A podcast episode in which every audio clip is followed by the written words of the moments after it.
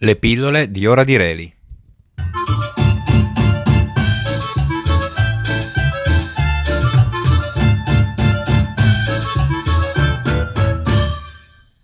Il manovale.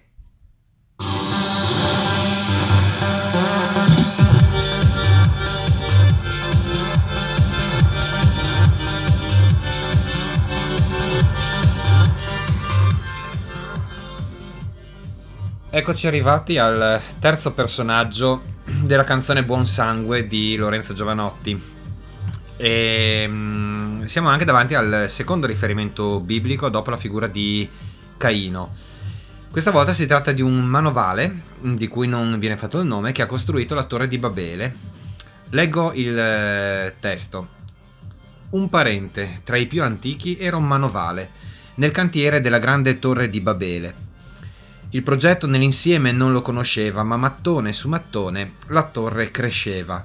A un certo punto, con i soldi del salario, pensò bene di comprarsi un vocabolario inglese, spagnolo, turco, arabo, giapponese, swahili, italiano, greco, indo, russo, portoghese.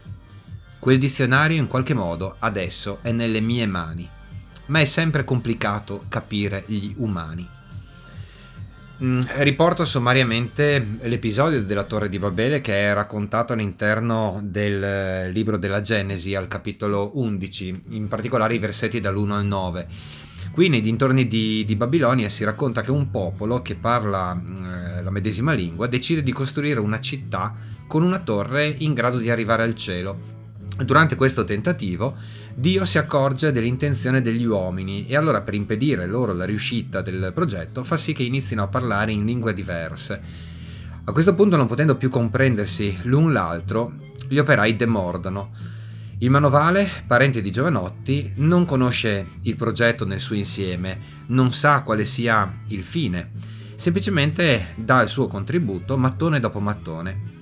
A questo punto inizia l'invenzione de- del cantautore italiano e con i soldi guadagnati il manovale acquista un vocabolario multilingue, sicuramente utile per comprendere gli altri nel momento in cui Dio confonderà tutte le lingue. Ora in questo momento quel vocabolario è nelle mani di Giovanotti. La comprensione linguistica è sicuramente agevolata, ma capire gli uomini è tutto un altro paio di maniche. La conoscenza dell'idioma non è sufficiente per capirsi, per andare oltre all'incontro superficiale. Mi viene alla mente una storiella orientale che ho già pubblicato sul blog, ma che non mi dispiace riproporre. Racconta di un vecchio rabbino che domandò una volta ai suoi allievi da che cosa si potesse riconoscere il momento preciso in cui finiva la notte e cominciava il giorno. Forse da quando si può distinguere con facilità un cane da una pecora? Mm, no, disse il rabbino. Allora quando si distingue un albero di datteri da un albero di fichi? No, ripeté il rabbino. Ma quand'è allora? domandarono gli allievi. Il rabbino a quel punto rispose: È quando, guardando il volto di una persona qualunque, tu riconosci un fratello o una sorella. Fino a quel punto è ancora notte nel tuo cuore. E viene da pensare che un vocabolario per capire gli umani potrebbe far comodo a questo punto, ma non sarebbe comunque sufficiente a garantirci il buon funzionamento del tutto.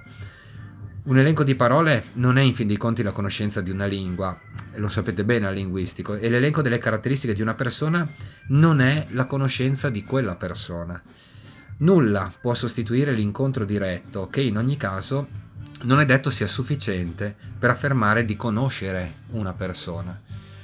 Infine, un ultimo suggerimento che mi viene eh, in mente è quello legato a un film che ho visto l'anno scorso al cinema. Il film è Arrival e qui si racconta l'arrivo di alcuni alieni nel mondo, alieni che cercano di comunicare con gli uomini e gli uomini cercano di interpretare questo linguaggio e ehm, a un certo punto decidono di chiudersi e ogni nazione cerca di interpretare le cose a modo suo.